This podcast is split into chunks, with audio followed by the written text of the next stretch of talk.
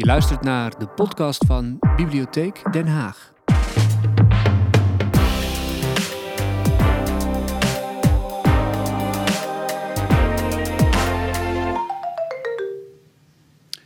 Goedemiddag en welkom bij de uh, debatmiddag Tekenen in Vrijheid. Uh, een debat, want er is hier eigenlijk in de bibliotheek in Den Haag een tentoonstelling, Tekenen in Vrijheid, waar wij allerlei cartoonisten uh, vanuit de hele wereld worden getoond, die op wat voor manier dan ook onder druk komen te staan in de vrijheid om te maken wat ze willen. Het is een prachtige tentoonstelling. Uh, alleen die kan nu niet bekeken worden door COVID. En daarom heeft de bibliotheek gedacht, dan moeten we het er misschien maar over hebben en gaan we erover praten. Um, dat doen we hier vanmiddag. Daar hebben we, uh, ik ben gevraagd om die middag een beetje te leiden. Ik zal iets over mezelf vertellen. Ik ben Owen Schumacher. Ik ben nu uh, 25 jaar satiremaker op tv. 25 jaar geleden begonnen bij Dit Was Het Nieuws.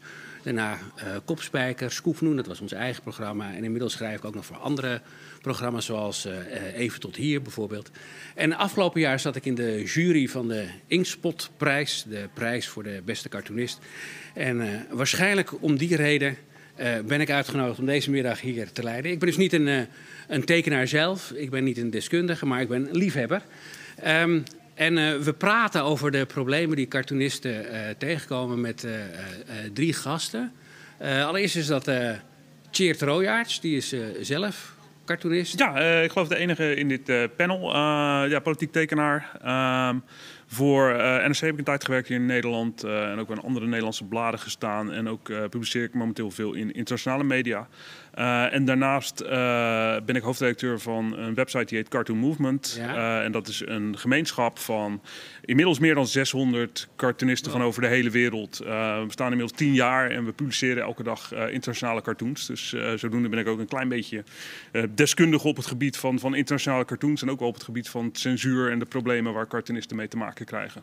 En is het toen jouw eigen initiatief geweest? Uh? Uh, ja, ik heb het samen met, uh, met Thomas Laudon opgericht. Dat was toen, die heeft, is correspondent geweest in Egypte en Iran. En die wou toen een journalistieke website opzetten. Die website is uiteindelijk ter ziele gegaan. Maar wat daar van over is gebleven zijn de cartoonisten. En daar heb ik toen Cartoon Movement voor opgericht.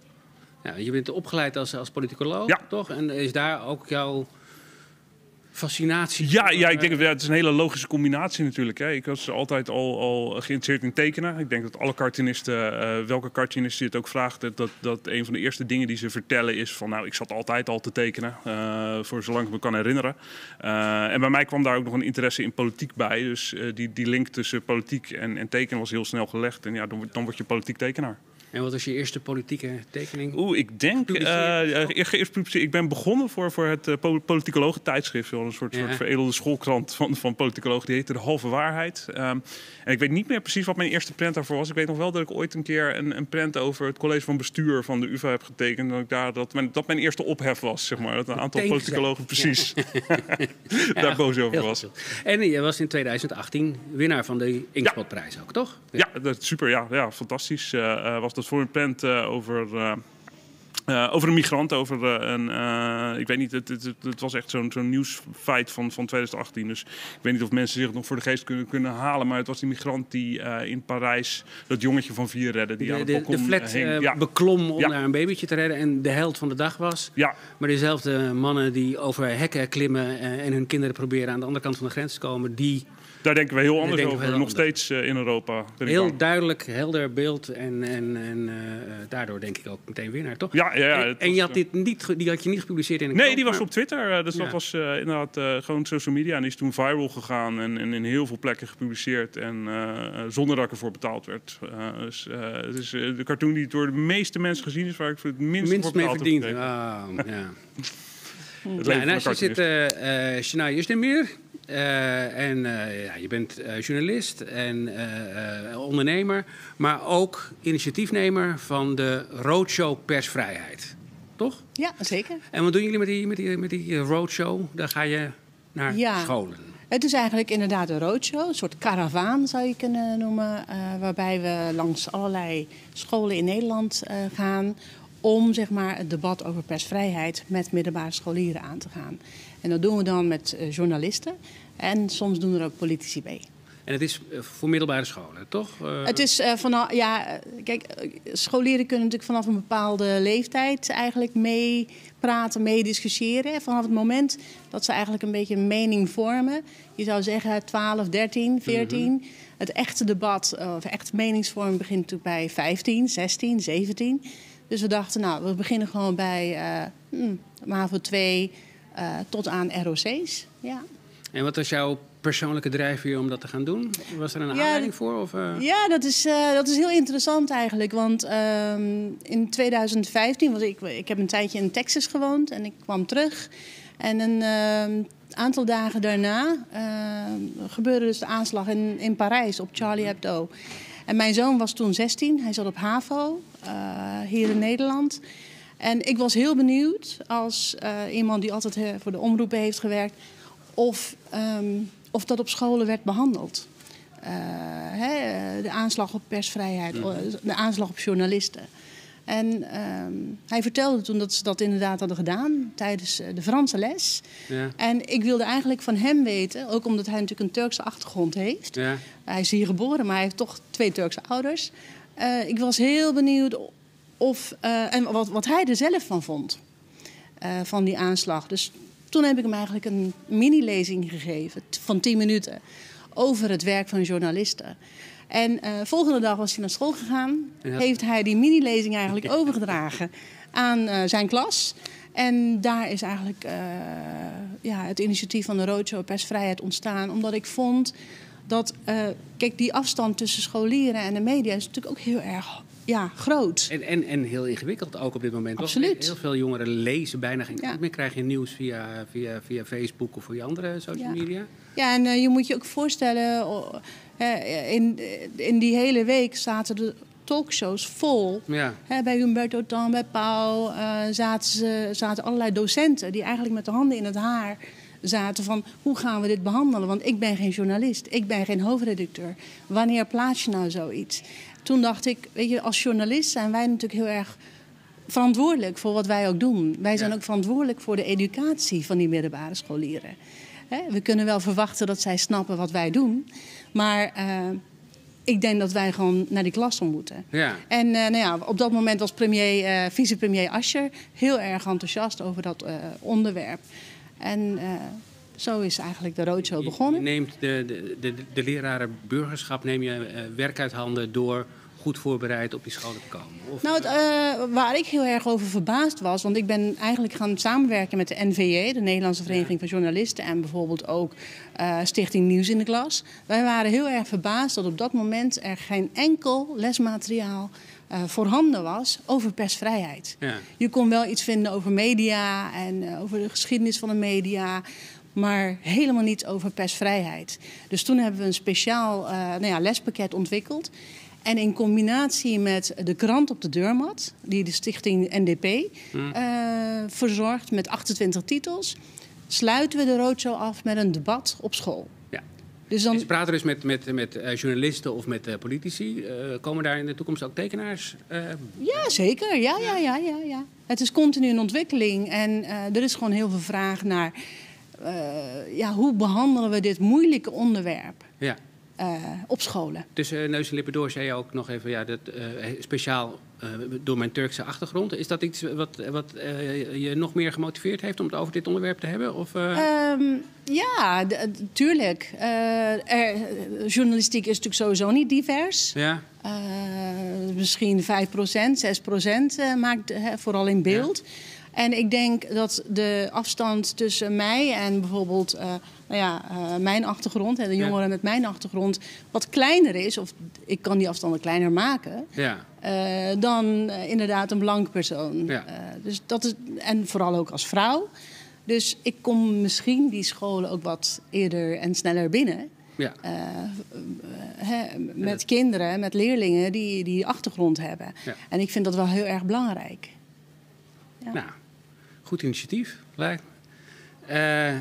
En eh, verder, eh, Ronald eh, Bos. Jij bent documentairemaker Ja. en, en betrokken bij de organisatie Syrian Dreams. Je hebt een enorme verzameling aangelegd de afgelopen jaren van cartoonist, cartoons gemaakt door Syrische tekenaars.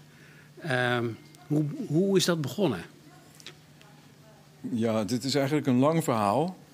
Maar ik ben in, eh, in 2000 ben ik in Syrië geweest. Ja. En toen is mijn belangstelling voor Syrië eh, gewekt. Dat was ook in verband met een, eh, een dichter die in de gevangenis zat. En op een gegeven moment ontdekte ik dat er Syrische cartoonisten waren en steeds meer kwamen na de opstand. Hm. En ik ben toen in contact gekomen met een aantal van die cartoonisten. En toen dacht ik, ja, dit is niet iets voor een documentaire, dit is iets voor een tentoonstelling. Ja, Hè, 40, het zijn er nu een stuk of 40. En eh, die tentoonstelling, Cartooning Syria, die heb ik toen eh, in Amsterdam, daar zijn we daarmee begonnen. weet je nog wat de eerste tekening was waar je, waar je door getroffen werd? Of waardoor je dacht van, hier moeten we meer mee doen? eh? Nee, nee. dat weet ik niet meer. Nee? Nee, dat waren er. Het, ja, het, het waren er. Eerst waren er vijf cartoonisten en toen werden het er tien. En dat, dat, dat, er werden er steeds meer. ja. En, eh, En heb je daarbij ook nog een, een- dat je een selectie maakt? Over moet het, eh, heb je daar een smaakoordeel? Of, of denk je van nee, ik wil het hele palet eh, laten zien? Of is er, eh, hoe werkt dat? Nou, bij die tentoonstelling, eh, die eerste tentoonstelling, dat waren toen nog mm, 25 cartoonisten, dacht ik. Heb ik per cartoonist heb ik een paar eh, cartoons uitgekozen. En ehm, dat is, die tentoonstelling is gaan reizen. Dus die is niet alleen in Amsterdam geweest, maar ook in, in Noorwegen en in, eh, en in Duitsland, in Berlijn. En de laatste keer was in Manchester, maar dat was al een, eh, een online tentoonstelling, Ja, omdat dat het niet meer kon. ja. En eh, ja, het varieert. Er zijn ook twee boeken bij verschenen. Hier, hier hebben we er één van. Ja, dat is de tweede, de tweede druk. Boek promoten in de bibliotheek, altijd goed, denk ik. toch? Nee, nee, ja. Er zijn nog genoeg exemplaren.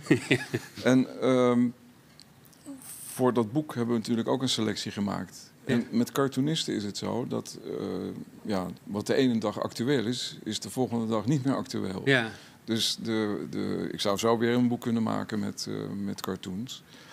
En in het begin gingen die cartoons vooral over Syrië. ja, dus eh, over de opstand, over Assad, over de, de bombardementen, over de Russen. Nou ja, de hele kwestie rond Syrië. Maar langzamerhand zijn die cartoonisten al. Nou ja, dus op een gegeven moment is een van de cartoonisten is gevangen gezet en vermoord. En eh, daarna zijn dus heel veel cartoonisten verdwenen. Die, die hebben het land verlaten. Ze zitten overal ter wereld. En eh, in Nederland zitten er ook twee of drie. Eh, de meeste zitten in Europa. En eh, die zijn natuurlijk ook andere onderwerpen gaan nemen. ja. Dus dat betekent dat willekeurig welk onderwerp kun je wel terugvinden in, in het boek en in de tentoonstelling. En een aantal van de tekeningen hangen ook hier op de tentoonstelling. Ja, er is hier een, een selectie gemaakt op grond van een, een thema. En dat thema is de stoel. De stoel in, in, het is een heel eenvoudig eh, voorwerp natuurlijk. Maar de, de stoel vertegenwoordigt de macht.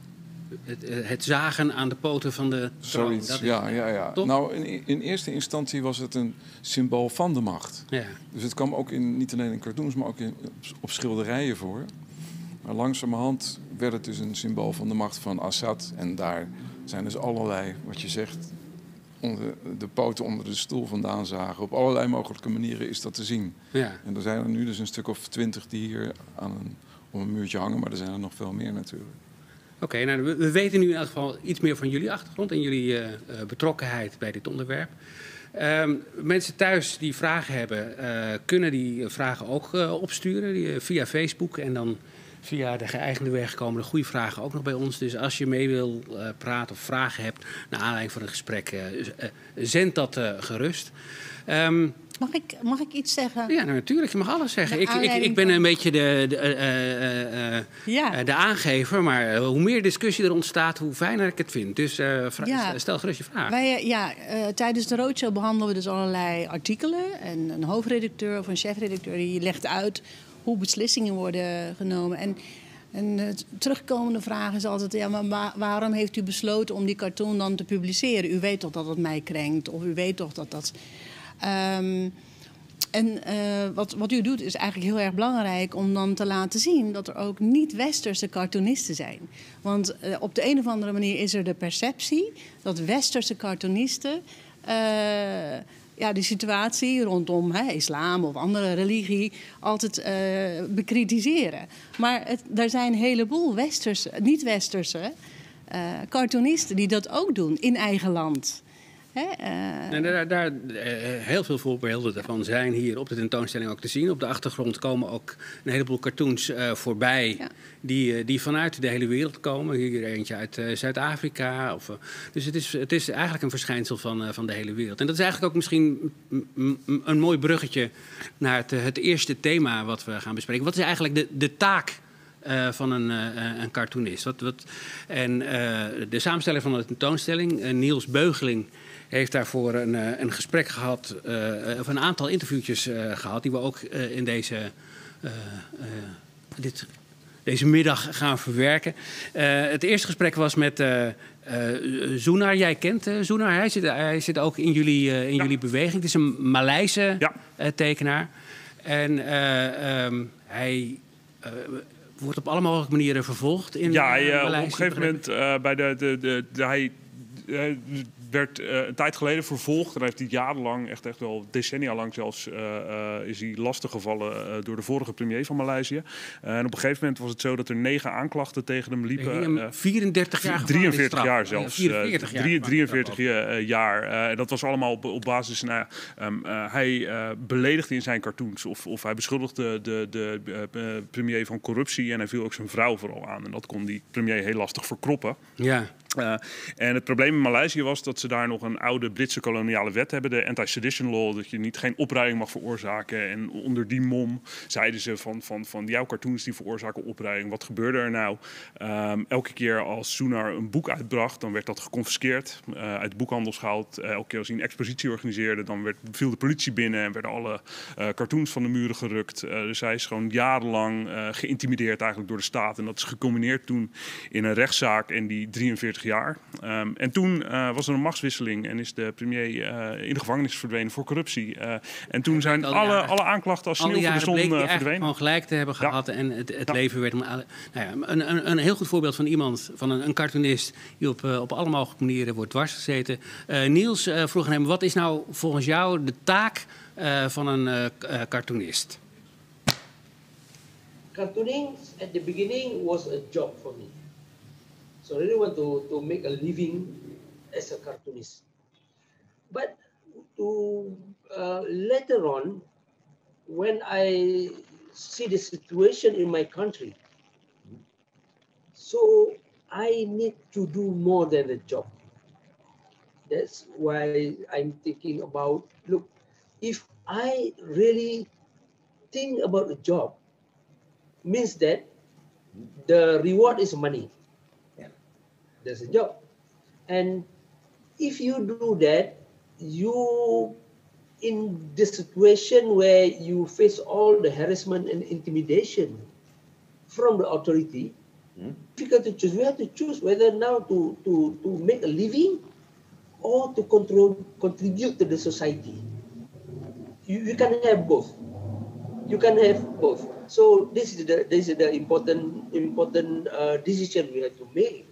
That is why, um, for me, my country needs my country needs me because again I have a talent and it's a very effective talent. I mean, cartoon is a very very effective and powerful con- communication media nowadays. Yeah? And I'm a cartoonist. I have this talent. I have this medium So I need to use it for the benefit of others, to, to educate others about the issue, what is happening, and to tell them that, that we are in a very, very dangerous situation and everybody cannot just keep quiet. Everybody need to stand up and, and do something about it. So I would like to, to, to tell about the philosophy, yeah? The philosophy is like this. I'm I'm a cartoonist. I have talent. Not everybody have that talent. Yeah. We accept that. And but I was born with that talent. Yeah. Talented. There- No university can can offer you that uh, talent course. No way. But to, to improve your talent, maybe, but university cannot off, offer you talent course because that was you are born with it. So it means that the talent is not ours. Yeah, yeah. It was born. So that is why for me, when I keep thinking about this, so I come up with one solution that talent actually is not a gift, but talent is a responsibility. Ja. So, so it's now it's a responsibility for me and others and, and the youngsters, yeah, to, to use our creative way to for for for the benefit of others, Yeah. to to uh, contribute back to society. See, I'm I'm 60 years old. Mhm. I still draw cartoon every day now. Yeah. I still draw cartoon. Why I do this?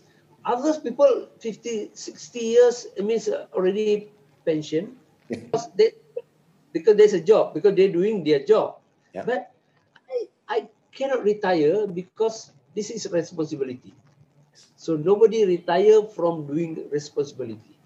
People are retiring from from job, from responsibility. So it's very very important for us to understand that whatever talent we have, yeah, we need to use it for benefit of others. This is very very important.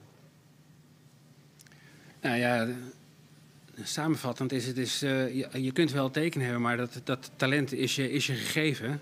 Maar je moet er iets mee doen. Je hebt een verantwoordelijkheid om er iets mee te doen. Is dat iets wat er algemeen zo gevoeld wordt onder tekenaars, denk je, Cheert? Eh, ik weet niet of het zo sterk is als Soenaar het verwoordt, maar, maar ik, ik denk wel ik denk dat, dat, dat er heel weinig politiek tekenaars zijn die zeggen van nou, ik ben politiek tekenaar geworden omdat ik heel veel geld wou verdienen. Nee. Eh, dus, dus ik denk wel dat er altijd iets in zit dat je een soort drive hebt van, van, van ik kan goed tekenen ehm, eh, en ik wil iets over de wereld zeggen. Ik wil, wil mijn, mijn, mijn, mijn, mijn, mijn perspectief op de wereld delen. Ik wil mensen laten nadenken over dingen waarvan ik denk dat ze over moeten nadenken, over dingen waarvan ik denk dat ze mis zijn. Ehm, en ik kan tekenen, dus ik kan die, die, die tekenkunst of dat talent wat ik heb, kan ik als, middel inzetten om, eh, om dat te doen. En Zoenar heeft gelijk dat het een ontzettend eh, effectief middel is.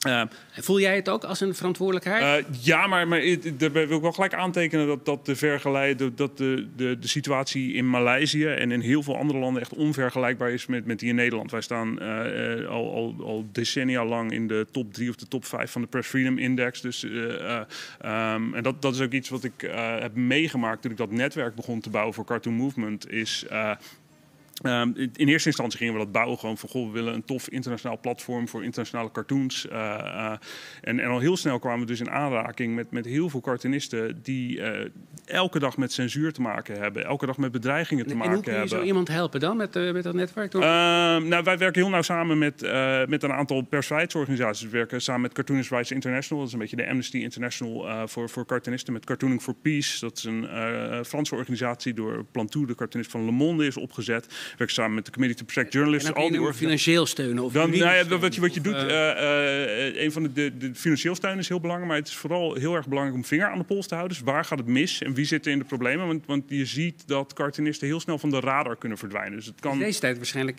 extra gevoelig, toch? Eh, Sorry? In, de, in deze tijd, Ja, COVID, ja, is het, ja, zeker. is het ik we hebben- we een, hebben een eenzaam beroep. Maar Precies. als je, als je elkaar niet tegenkomt, dan is het helemaal Nou, en inderdaad, eh, en je ziet dat, dat cartoonisten heel vaak geen lid zijn van de journalistieke vakbond, bijvoorbeeld van de NVJ of vergelijkbare organisaties in andere landen.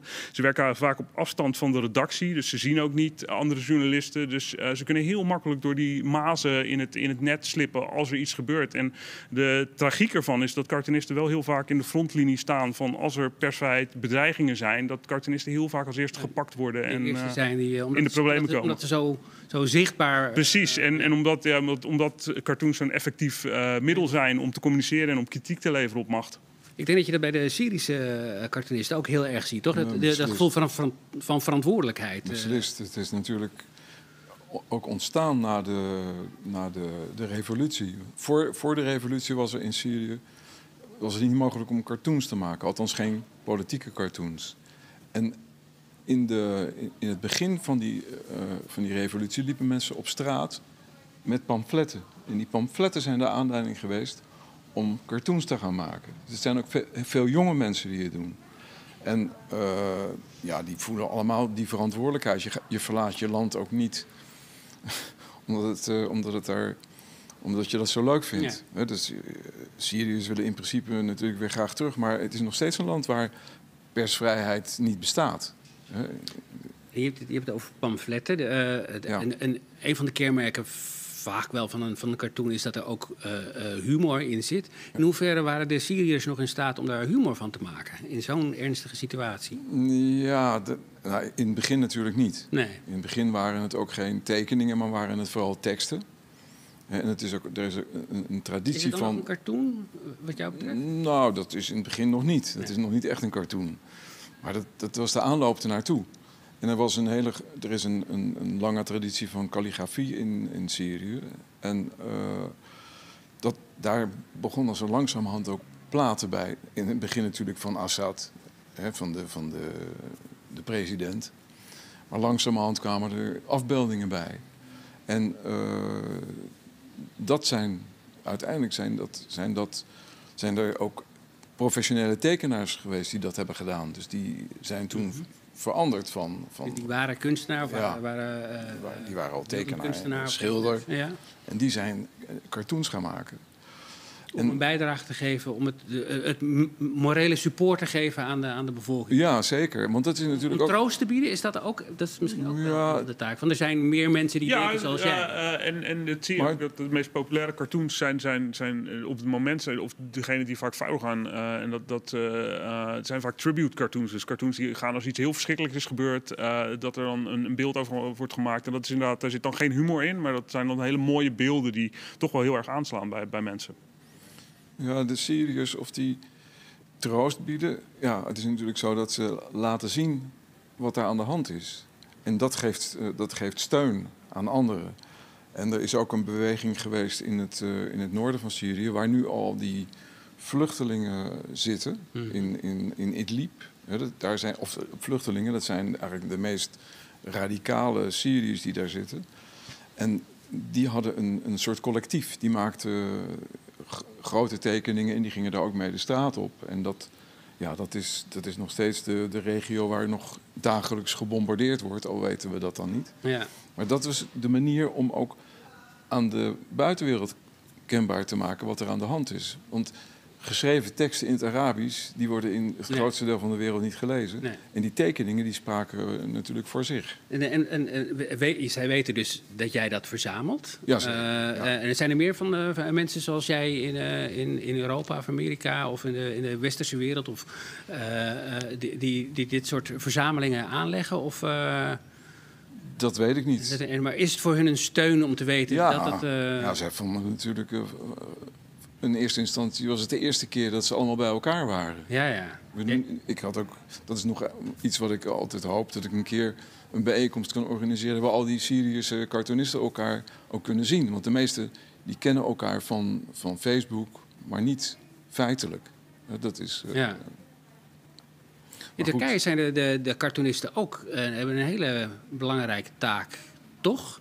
Het is volgens mij eh, zijn de, de, de, heb je echt van die cartoon tijdschriften. Dat, die, eh, eigenlijk de enige me- bijvoorbeeld, ja. Penguin en Le Mans en zo. Dat zijn volgens Ja. mij de enige tijdschriften die onafhankelijk zijn van, van eh, geldschieters of van de macht. En die kunnen tonen Ja. wat ze willen.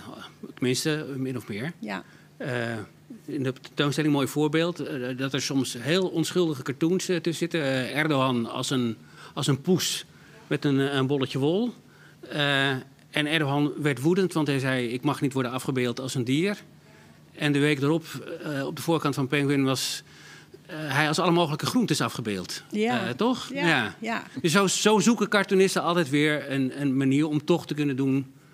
eh, eh, te kunnen zeggen wat ze willen zeggen.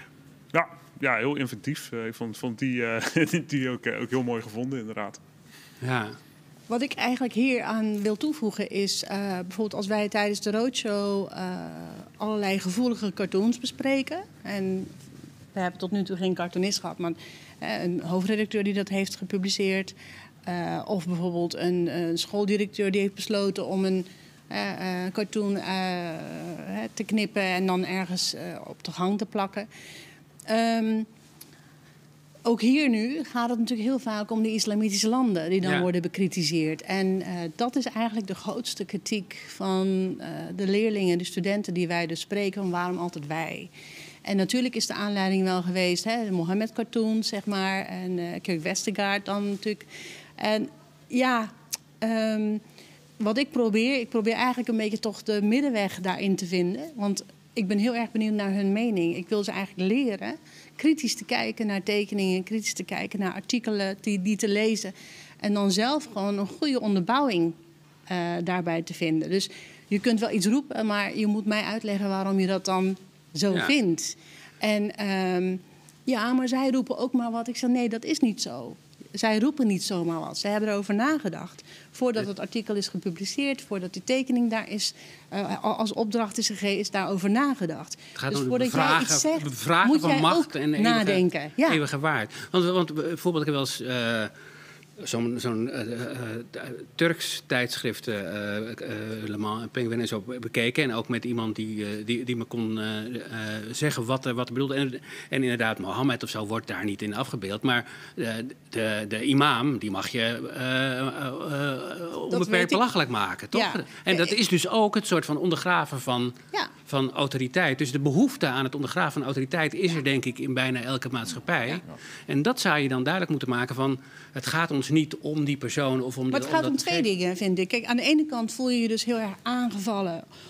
omdat je tot een bepaalde groep eh, hoort. Hè? Dus dat is heel persoonlijk. Dat voelen ze Mhm. heel erg persoonlijk. En het tweede is dat ze moeten leren om dus kritisch naar dingen te kijken. Dat, moet- dat moet je dus al heel erg eh, vroeg beginnen. En als jij bijvoorbeeld geen ouders hebt die dat jou leren... dan moet je dat dus op school doen. Ja. En dat is gewoon onwijs belangrijk. Ik was heel verbaasd toen ik bijvoorbeeld eh, een aanvraag kreeg eh, voor de roadshow eh, uit Ede. Dat is een christelijke school. Ja. Totaal blank. Er zat geen één moslimkind of een allochtoon, zoals we ze noemen. En, ehm, maar zwaar christelijk. En om zeg maar uit te leggen waar dan het debat over ging, van die Mohammed-cartoons, et cetera, hebben we het bijvoorbeeld over een cartoon gehad waarbij eh, eh, Anne Frank in bed ligt met Adolf Hitler. Ja. Hoe hard dat dan binnenkomt als je. Hoe hard dat dan bij hen binnenkomt. Ja. En daar Of als ging- het over, over hun God gaat ja, misschien. ja. Dus dat perspectief missen dan bijvoorbeeld heel veel kinderen van islamitische afkomst die dan geconfronteerd worden met dit soort. eh, en ik wil juist die, ik, ik wil hen leren eh, kritisch naar zichzelf en naar hun afkomst, En naar hun religie. weerbaarder maken? Dat je denkt Absoluut. eh, eh, eh, Maar vooral onderbouwen. Ja. onderbouwen. Dus niet zomaar iets roepen, niet op Twitter, niet op Niet, niet zeggen je moet, moet stoer zijn en je moet flink zijn, dat weet ik. Maar het, kijk, het gebeurt. Het gebeurt De eerste overal. vraag die wij stellen als bijvoorbeeld het, ba- het debat begint, of, vaak is dat in een aula of in een kantine, of dan heb je 90, 100, 150 studenten. En eh, de journalisten en de politici zitten dan op het podium. De eerste vraag die wij eigenlijk stellen is: wie zit hier op Facebook? Nou, dan gaan al die ha- handen omhoog. Wie zit op eh, Instagram? Al die handen omhoog. Twitter, al die handen omhoog. Ja. Is er dan ooit iemand hier in Nederland geweest die zei dat je dat allemaal niet mocht? Niemand steekt. Ja. Eh, dus die, die, die awareness, dat bewustzijn, is gewoon heel erg belangrijk. Oh, dus als ik dan nu inderdaad zomaar iets roep, niemand, ik bedoel, ik word daar dan niet op afgestraft, Ja. bij wijze van. Eh, en dan ga je dus naar die richting van. Hoe zie jij jezelf over tien jaar in Nederland? Ja. Wat voor een Nederland wil jij creëren? Wil jij dadelijk een premier die zegt: Jij mag niet op Twitter, jij mag niet op Facebook? Nee, maar je bent zelf wel een publisher. Ja. Want iedereen is eigenlijk een uitgever, een mini-uitgever. eh, met die social media. Ja. En dat komt dus heel erg binnen bij die leer- leerlingen. Je moet helemaal naar hun belevingswereld en wat zij eh, meemaken. Eh, en kijk, eh, de grootste, het grootste probleem, het grootste dilemma van, van docenten is heel vaak: ze leren iets op school en dat wordt dan in principe thuis niet echt meer toegepast. ja. Dus eh, Je wil ze handvatten geven om, om daar verder eh, eh, mee om te gaan. Ja. En niet alleen maar te zeggen, zo zit het, en dan het weer uit handen te laten. Ja. Eh, ehm, een van de, eh, eigenlijk is er ook een soort van overlap in jullie. Dat je uh, bedoeling voor deze uh, tentoonstelling, ook voor deze middag, was dat we eigenlijk een workshop zouden houden. Die jij zou organiseren. Waarbij ja. je. Uh, wat, het doel was ook om, om leerlingen tekeningen te laten maken? Ja, maar, maar ook heel duidelijk inderdaad een stuk uh, kritisch nadenken. En, uh, het is niet doorgegaan en, in verband met Precies, ja. we zouden het de scholen hadden wel wat anders aan hun hoofd. Waarbij inderdaad een aantal cartoonisten een workshop zouden geven. En ik, ik doe dat ook. Ik doe dat, althans deed dat voor corona regelmatig. En, en, daar zit inderdaad ook heel bewust... zit, zit, natuurlijk zit er een stuk praktijk in van ga je zelf een cartoon tekenen. Maar, maar ik begin altijd met, met een, een theoretisch onderdeel. Of waarbij ik inderdaad cartoons laat zien. Waaronder ook, ook hele heftige cartoons. Gewoon met van, van wat vinden jullie van? Waarom zou dit nou moeten kunnen? Waarom zou het niet moeten kunnen? Uh, en het leuke is als je daarna zelf aan het werk zet om een cartoon te maken, dan zie je dat ze daar ook mee aan de slag gaan met dat gedachteproces van wat, wat, wat moet ik tekenen? Ik moet wel iets tekenen wat impact heeft. Want als ja. ik iets heel braaf teken, dan gaat niemand ik, erover nadenken. Ik moet iets ondermijnen. Precies. Ik moet, iemand boos maken of iemand het lachen ja. maken. Dus je komt al heel snel.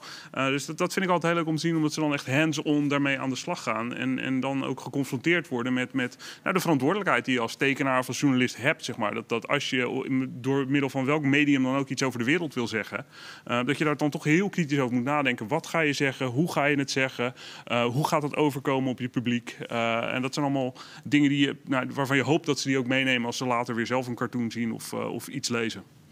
De, de, workshop gaat trouwens, als het goed is, later alsnog wel door. Hè? Dus dan, dat doe je dan samen met, jij doet dat samen met Jip van der Toren, Eva Hilhorst, Tannibal en Farad Vroutanian. Ja. En dan, uh, dan gaan jullie naar scholen hier in Den Haag. Ja, ik geloof wel. En het, het, het hangt er heel erg vanaf wat er dan uh, coronatechnisch natuurlijk mogelijk is. Of wij daarheen gaan of dat we dat van afstand doen. Ik, ik hoop dat we erheen kunnen tegen die tijd. En daarmee heb je eigenlijk ook, en dat is meteen ook weer een, een, een bruggetje naar het tweede onderwerp... over, over echt uh, persvrijheid. Je hebt het er al heel erg over gehad. Um, daar hebben we ook een, een, een, een fragment van, van een Amerikaanse tekenaar, Rob Rogers klinkt al bijna zelf als een, uh, als een superheld, ja. toch? Rob Rogers die het Klopt. opneemt tegen, tegen de boze Trump. Hij is uh, 25 jaar in dienst geweest bij dezelfde krant in Pittsburgh. En uh, op een gegeven moment had hij, ik geloof, 19 verschillende tekeningen over, over Trump ingeleverd... die allemaal waren afgewezen. Wat hij in al die jaren daarvoor, wat hem nooit was overkomen. man die ooit ook de Pulitzer Prize had gewonnen... En uh, Niels, die, uh, die uh, vroeg aan hem, want hij heeft een boek geschreven over, over dat ontslag en over die toestand. het boek heet Vijand van de, vijand van de, van, de Enemy of the People, Vijand van het Volk. En hij is ontslagen door Donald Trump en hij vroeg, hoe is dat nou eigenlijk precies gegaan? Back in 2015, when Trump decided to run for office, uh, my publisher became infatuated with him. And up to that point, he had pretty much stayed away from telling me what to draw or how to draw. And when that happened, he did start to sort of lean on me to be nicer to Trump. And I think it's it's it was kind of a surprise because none of us expected that to happen. And in fact, my editor of the editorial page ended up leaving because of that, because he didn't want to have to endorse Trump, and that was actually a possibility. Um, so, so yes, it was a big surprise. I had drawn five previous presidents, and I had never had any um, anybody clamp down on me for uh, drawing something uh, critical of them. I mean, that was my job to draw cartoons critical of the president, the most powerful person in the world. Yeah.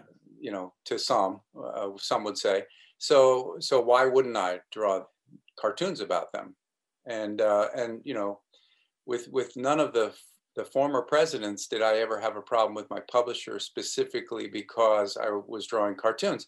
You know, sometimes he would say, "Hey, you're you're going easy on Clinton, or you're going easy on Obama. Maybe do another one." But um, but it was never there was never a point at which they said stop drawing cartoons about him, and and that's actually what happened with this.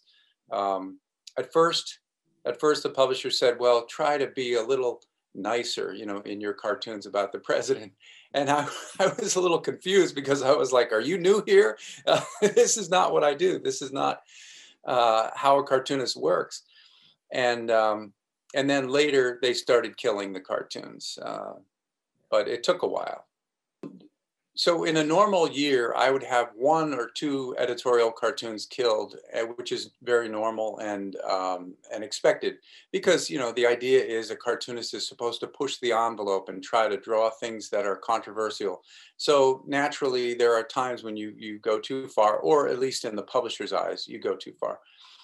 Um, so, like I said, one or two a year, but under the new editor that they hired. Um, I had in three months that I was under his uh, his command, if you will, I had 19 cartoons killed. So that that gives you a sense of it, as opposed to one a year, 19 in three months. So yes, they were they were they were sort of bent on trying to um, force me to draw things that were more uh, you know more amenable to them and to the Trump administration, I guess.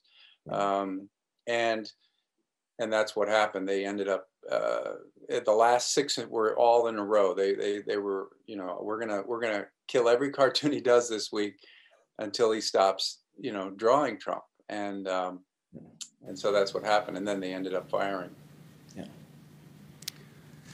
Een tekenaar die, is, uh, die, die ontslagen is omdat hij zijn werk doet. Uh, doet wat hij altijd gedaan heeft. Maar op een gegeven moment bij een bepaalde president is er dus blijkbaar die krant onder druk gezet. Of heeft de redactie zelf besloten. Uh, Het je gaat de eigenaar van de krant was de publisher. En dat is natuurlijk het rare in, in Amerika. Is dat, dat eh, de eigenaar van de krant ontzettend veel te zeggen heeft over de inhoud van de krant. En eh, dus dat is Rob is het overkomen. Maar het is bijvoorbeeld ook Michael de Adder. Dat is een Canadese tekenaar. In hetzelfde jaar of een jaar later maakte hij ook een cartoon over Trump. En hij werkte voor twee andere Amerikaanse kranten. Die toevallig ook een nieuwe eigenaar hadden gehad. En die nieuwe eigenaar was een Trump-fan. En die mocht daar toen ook niet meer in publiceren. Dus er is een hele rare relatie daar in Amerika. Tussen eigenaars die ontzettend veel te zeggen hebben over die redactionele inhoud van, eh, van kranten. Ja. Fake news is natuurlijk ook bedacht door eh, Trump. Ja. Alles is fake news. ja, dus dat is natuurlijk. We leven in een tijd waarin ook heel veel wantrouwen ten opzichte van media in het algemeen wordt gezaaid. eh, denk ik. Dus dan is het ook. eh, eh, eh, denk ik ook als tekenaar steeds lastiger om. Eh, betrouwbaar, weet je, je, de- Ja. de- je, je, je geschiedenis, je, je track record van het, het komt wat ik, wat ik vind, ook al gaat het soms misschien over de schreef, komt uit een, uit een goede bron, wordt heel snel, of veel sneller misschien, beoordeeld als nu gaat het te ver. Ja, en ik, ik denk dat, dat polarisatie, en Amerika is natuurlijk het schoolvoorbeeld op dit moment van polarisatie, dat dat ongelooflijk slecht is voor, voor, voor, voor het publieke debat in, in general, maar, maar, maar ook voor, voor politieke satire inderdaad. Omdat je, je dus heel snel heel veel mensen tegen je in het harnas eh, jaagt en, en niemand eh, of steeds minder mensen geneigd zijn om open te staan voor een ander, een ander perspectief. Dus eh, zodra ze het met je oneens zijn, zijn ze het ook echt met je oneens. En worden ze heel erg boos omdat jij een andere mening hebt. Zijn mensen sneller beledigd, denk je, in, in deze tijd? Of? Het, het, het, grappige is, ik was voor de verkiezing van Trump in Pittsburgh. Mhm. En heb toen met, eh, met Rob Rogers besproken of de, cart- de cartoon in Syrië ook naar Pittsburgh zou komen. En daar waren allerlei plannen voor. En hij liet mij in een heel klein, het was het, het kleinste museumpje ter wereld ongeveer, toen zie hem. Er hingen allemaal cartoons over Trump. Ja. Zei, ja, het is vreselijk wat er- dat die man daar is, maar het is een fantastisch onderwerp voor een cartoonist. ja. Niet wetende. Dat het, dat Wat er zijn, gebeuren, eigen gekozen zou worden. worden, Ja. ja. Maar dat is natuurlijk eigenlijk ook wel een beetje het ironische. Dat, dat er is, denk ik, in, eh, eh, in de geschiedenis niet iemand geweest die door cartoonisten zoveel bespot is als, als, als Trump. Maar het heeft geen enkele invloed gehad, lijkt het. Ja, het is, nou, dit- dit- wat, je, wat je als cartoonist altijd hoopt, is dat je, eh, en, en dat, dat is ook een soort heilige graal misschien wel, is dat je andere mensen overtuigt, zeg maar. Dus die mensen die, die, die, die hier vo- voordat ze jouw cartoon zagen, eh, nog niet overtuigd waren van, van het punt waarvan jij denkt, nou ja, dit, dit zou je moeten vinden. Dat ze je cartoon zeggen, eh, zien en denken, oh, daar moet ik toch nog eens over nadenken. Ehm, en ik denk dat, dat het klimaat wat, wat door Trump ge- ge- geschapen is, ehm, dat dat zo is dat niemand meer van mening verandert. Dus eh, je bent heel erg aan het, spreken voor eigen parochie eh, als, als cartoonist. Zeker in Amerika. Dus, Dus dat je eh, niet eens kennis neemt nee, van die je wilt geen eens meer zien, inderdaad. Het, het komt niet op de, Ja. bij jou, de, de media die jij volgt. Nee, precies. En als je het ziet, dan klik je gelijk weg. Of dan, dan, eh, Zie je wel, zie je wel ze zijn alleen maar bezig ja, met hem. eh, Ja, Het is- en dat, is, eh, dat is heel slecht natuurlijk. En dat is, ja, dat is waar cartoonisten last van hebben. eigenlijk de dood in de pot voor elke satiremaker, toch? Ja. Want op een gegeven moment, als je het alleen nog maar preekt voor eigen parochie... je Dan heeft het geen zin meer. Dan Ja. heeft het, eh, dan is, het dan, is het, dan is het misschien troost, weet je, wat, wat, waar, waar, Ja. waar ik het over had. Dan kan het nog altijd zo zijn, hè, gelukkig, ik ben niet de enige die er zo over denkt. Maar je, je overtuigt er geen anderen mee. Nee, ik geloof niet dat je daarvoor satiremaker wordt, Nee. inderdaad. Je wil in brede zin mensen aan het denken zetten. Ja, Maar kijk, een, het, het maken van een cartoon is natuurlijk een, een, een instrument in het hele democratische proces. De, de mensen worden, de regering wordt gekozen in democratische landen. En die moeten natuurlijk ook onder, tegen kritiek kunnen. Die Ja. moeten juist gecritiseerd worden. En dat, dat is wat er eh, met mensen zoals Trump, ja, die, die vertellen gewoon verhalen. Dat- ik geloof dat, dat er nog steeds mensen denken dat die vandaag eh, geïnaugureerd wordt, als ik me niet vergis. ja, En er is ook weer een cartoon over. ja. Dat, dat- dat nog steeds, dat, zoals die groep Koenan, hè, die, eh, die, ja. die, die, die, die, hangen verhalen op. En dat zie je in Nederland ook.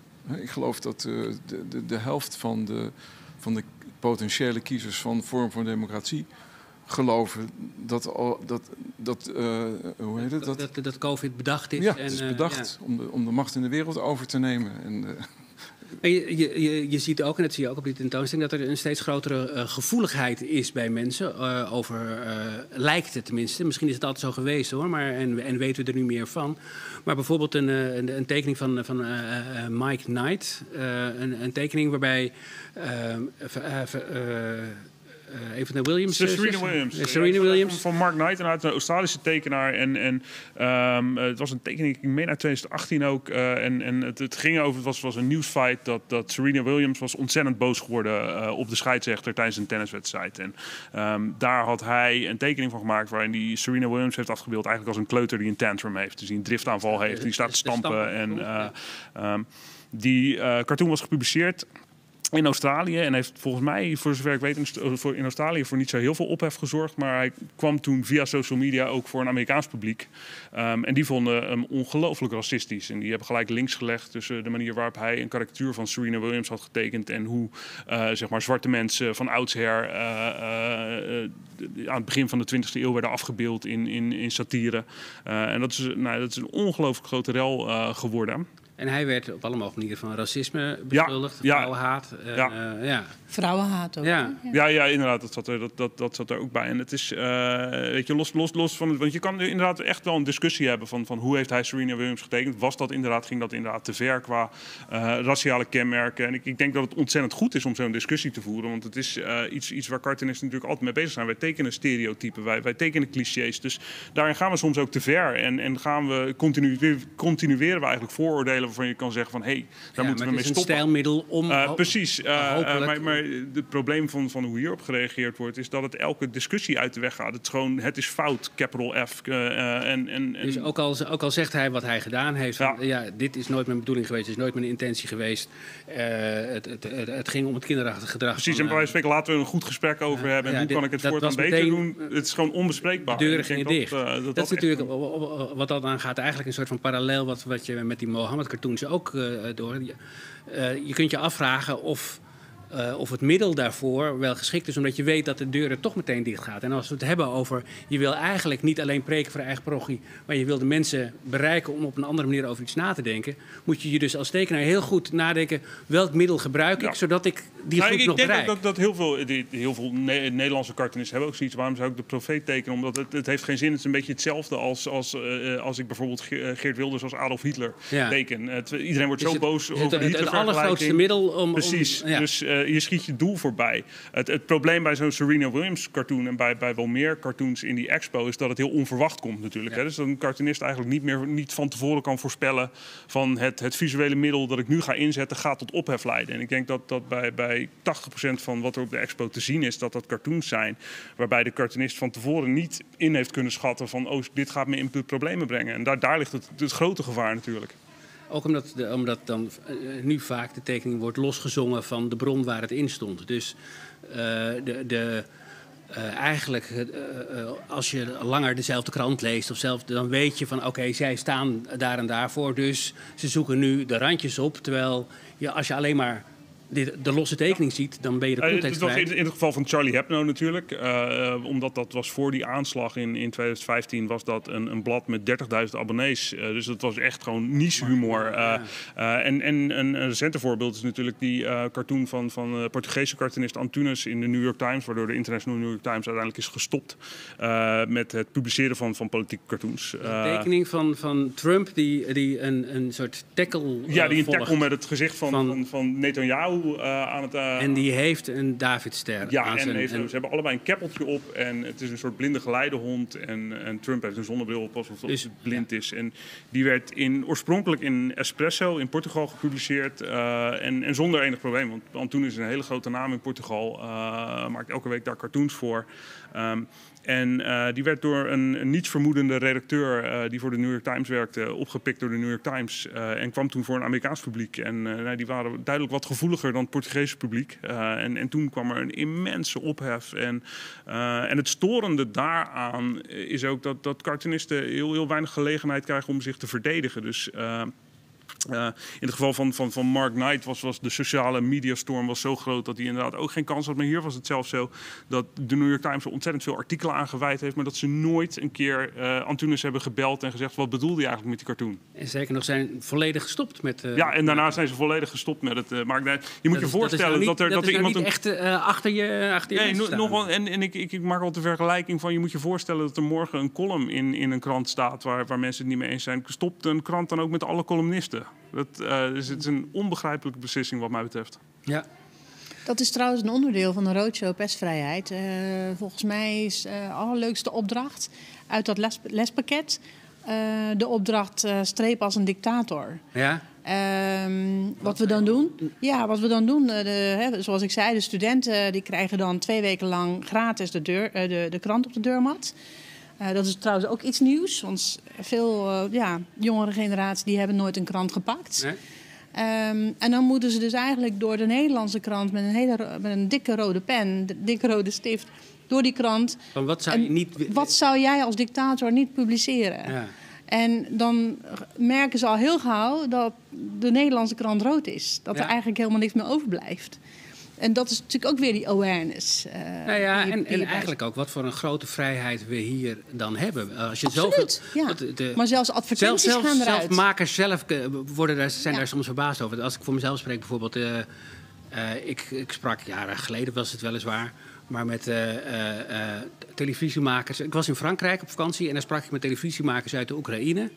En die, die eh, waren hier met kinderen in de buurt van Tsjernobyl. En die, eh, eh, die ga- gaven ze dan een, een, een paar weken uit die omgeving. En zij vroegen wat ik deed. En ik zei, nou, ik, ik maak een satirisch programma. En daar doen we dan de minister-president na of het, of het Koningshuis. Nou, dat was al iets waarvan ze dachten, hè?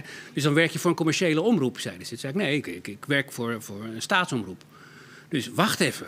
Jij wordt door de regering betaald om de machthebbers te bespotten. Dat was voor hun echt volledig ondenkbaar. En dat was eigenlijk ook een moment waarop ik zelf realiseerde... ja, dit is eigenlijk de vrijheid en de bevoorrecht, hoe bevoorrecht wij zijn... dat realiseer je je soms niet eens zo erg. En dat is, dat is denk ik, daar is dit ook een heel, een heel goed voorbeeld van.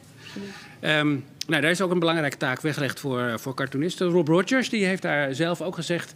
wat eh, de taak is van, eh, van cartoonisten volgens hem.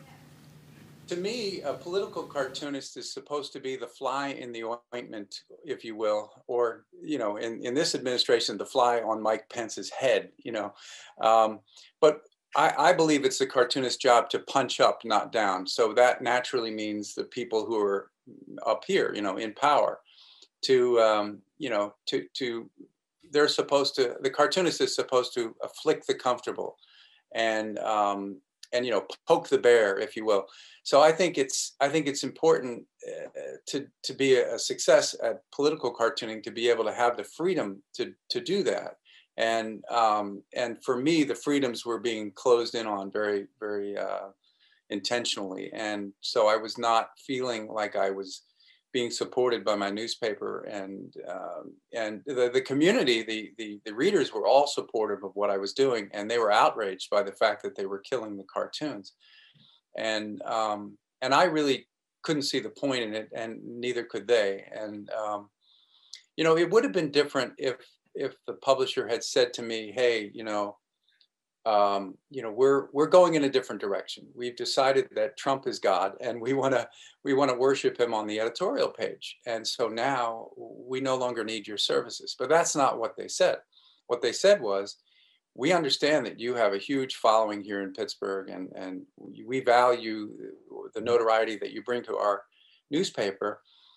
But we want you to change what you're saying on the page, um, and that was unfair to me. I, I think so. So it didn't end well. Ja?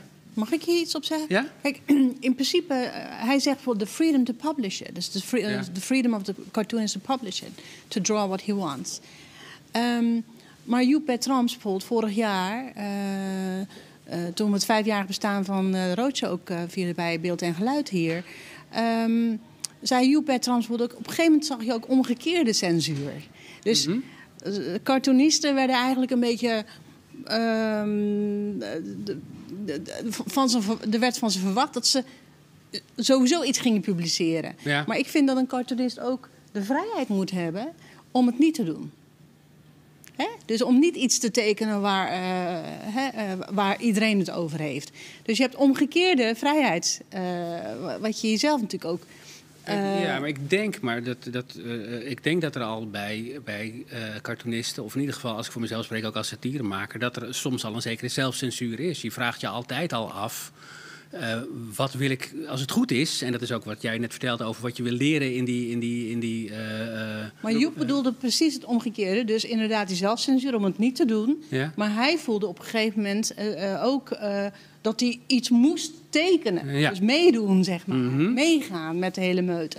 En daar moet je natuurlijk ook die vrijheid in hebben. Om zelf te bepalen of je, wel met, of je dat allemaal wel... eh, Ja, ah, nee, dat is, eh, Joep, had het toen, eh, en dat, dat, dat was vooral na, na Charlie Hebdo zo, dat, dat plotseling van heel veel cartoonisten eh, in, in de nasleep daarvan verwacht werd door een bepaalde groep van, oh, jullie gaan nu allemaal even hele heftige cartoons Ja. over de profeet tekenen, Ja. want, want dat is jullie taak. Ja. En, en inderdaad, zo werkt het ook niet, want Nee. daar komt je eigen verantwoordelijkheid en wat je wil zeggen en, en wat, je, wat, je, wat je nuttig vindt. En ik, nou dat zei ik daarnet al, ik denk dat heel veel Nederlandse tekenaars het op dit moment helemaal niet nuttig vinden om de profeet te tekenen, omdat het ongelooflijk zijn doel voorbij schiet.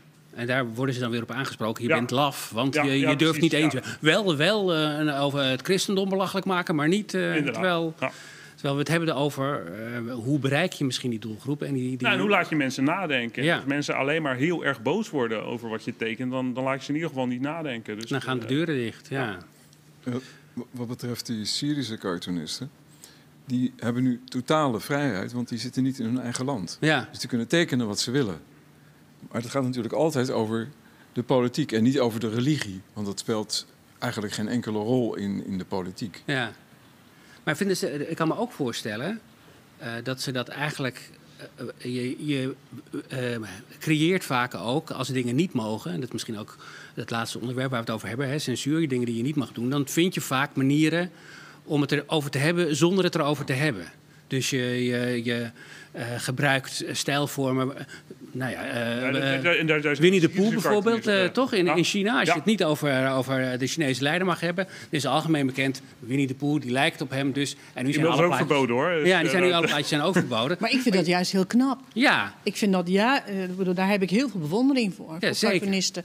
In één oogopslag, eh, dat ze de hele week eigenlijk daar voorbij laten komen... wat er allemaal is gebeurd op wereldniveau, ja, of op dat landsniveau. Vind ik, vind Maar je prachtig. ziet, je ziet ook in de Arabische wereld dat, dat cartoonisten of dat hun publiek ook veel, veel beter cartoons kan lezen. Nou, eh, Ronald had het aan het begin al over de stoel die voor macht staat. Maar eh, ik weet nog, een van de eerste cartoonisten die we bij Cartoon Movement hadden was een Egyptische cartoonist. En we zijn in 2010 gelanceerd. Dat was echt een maand voordat de Arabische lente eh, kwam. Dus er kwam steeds meer vrijheid. In Egypte begon dat. En eh, ehm, hij maakte daar heel slim gebruik van. Dus hij, hij wist van, van nou, in Egypte heb ik best wel veel vrijheid, maar ik mag niet Mubarak afbeelden.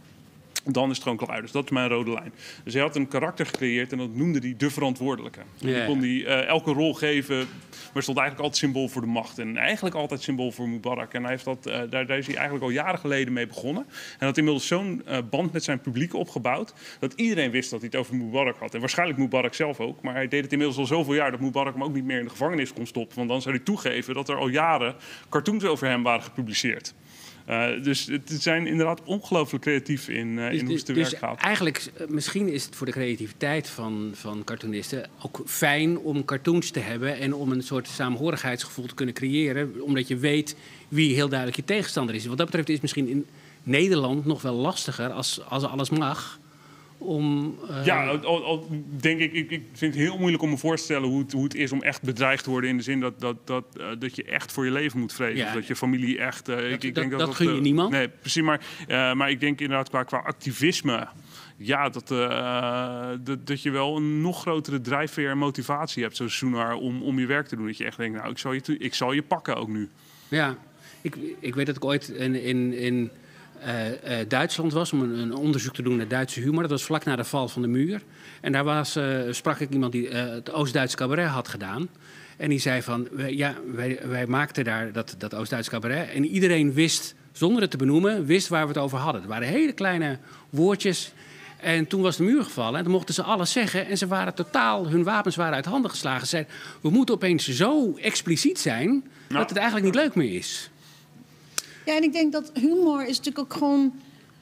Het, het, het, het, is ook gewoon cultureel bepaald. Ja. Iets wat, wat eh, Nederlandse humor is, is geen Turkse humor. Ja, Of Duitse humor. Eh, hè? Dus eh, het is gewoon allemaal vanuit de perce eh, ja. maar goed, juist, juist cartoons kunnen soms zo ontzettend door het beeld, door enkel het beeld en niet afhankelijk zijn van taal, zo, zo universeel zijn. En dat maakt, dat maakt ze waardevol, maar dat maakt ook dat het. Het is een Eh, gevaar, omdat, eh, gevaar. omdat ze inderdaad heel erg snel eh, reizen tegenwoordig. Ja. En, en nogmaals, dat je, dat je inderdaad niet heel erg kan voorspellen hoe een cartoon die je eigenlijk misschien voor een Europees publiek maakt, hoe daar in, in Argentinië op gereageerd wordt, bij wijze van spreken. En dat kan, ja, dat kan toch wel tot, tot problemen leiden. Oké. Nou, volgens mij zijn we tot een, een, een, conclusie gekomen in elk geval. Dat we allemaal vinden dat cartoonisten in principe moeten kunnen ma- maken wat ze willen. Dat zij ook een eigen verantwoordelijkheid, of ze het ook wel moeten willen maken. Dat ze eh, eh, sowieso dat niemand voor zijn leven zou moeten vrezen om. Want daar gaat het eigenlijk bijna altijd om de macht te bekritiseren. Om, de, e- om diegene die beweert dat hij de enige waarheid in pacht heeft, om die te bekritiseren. Die mogelijkheid zou er eigenlijk altijd moeten bestaan. En daarom zou ik zeggen, eh, zodra de bibliotheken weer open gaan, laten we hopen dat het heel snel is. Ga in ieder geval de tentoonstelling open kijken. Eh, die is er, als het goed is, als de bibliotheken open gaan, tot eh 10 mei. Maar wie weet wordt het wel verlengd als het... eh, eh, eh, als het nog heel lang duurt, deze lockdown. Ik wil jullie allemaal heel hartelijk bedanken voor, eh, voor jullie bijdrage aan, eh, aan dit gesprek. En eh, ehm, we hebben geen vragen gekregen, of wel? Nee. Oké, nou hartelijk dank. En eh, eh, kom allemaal naar de tentoonstelling, zou ik zeggen.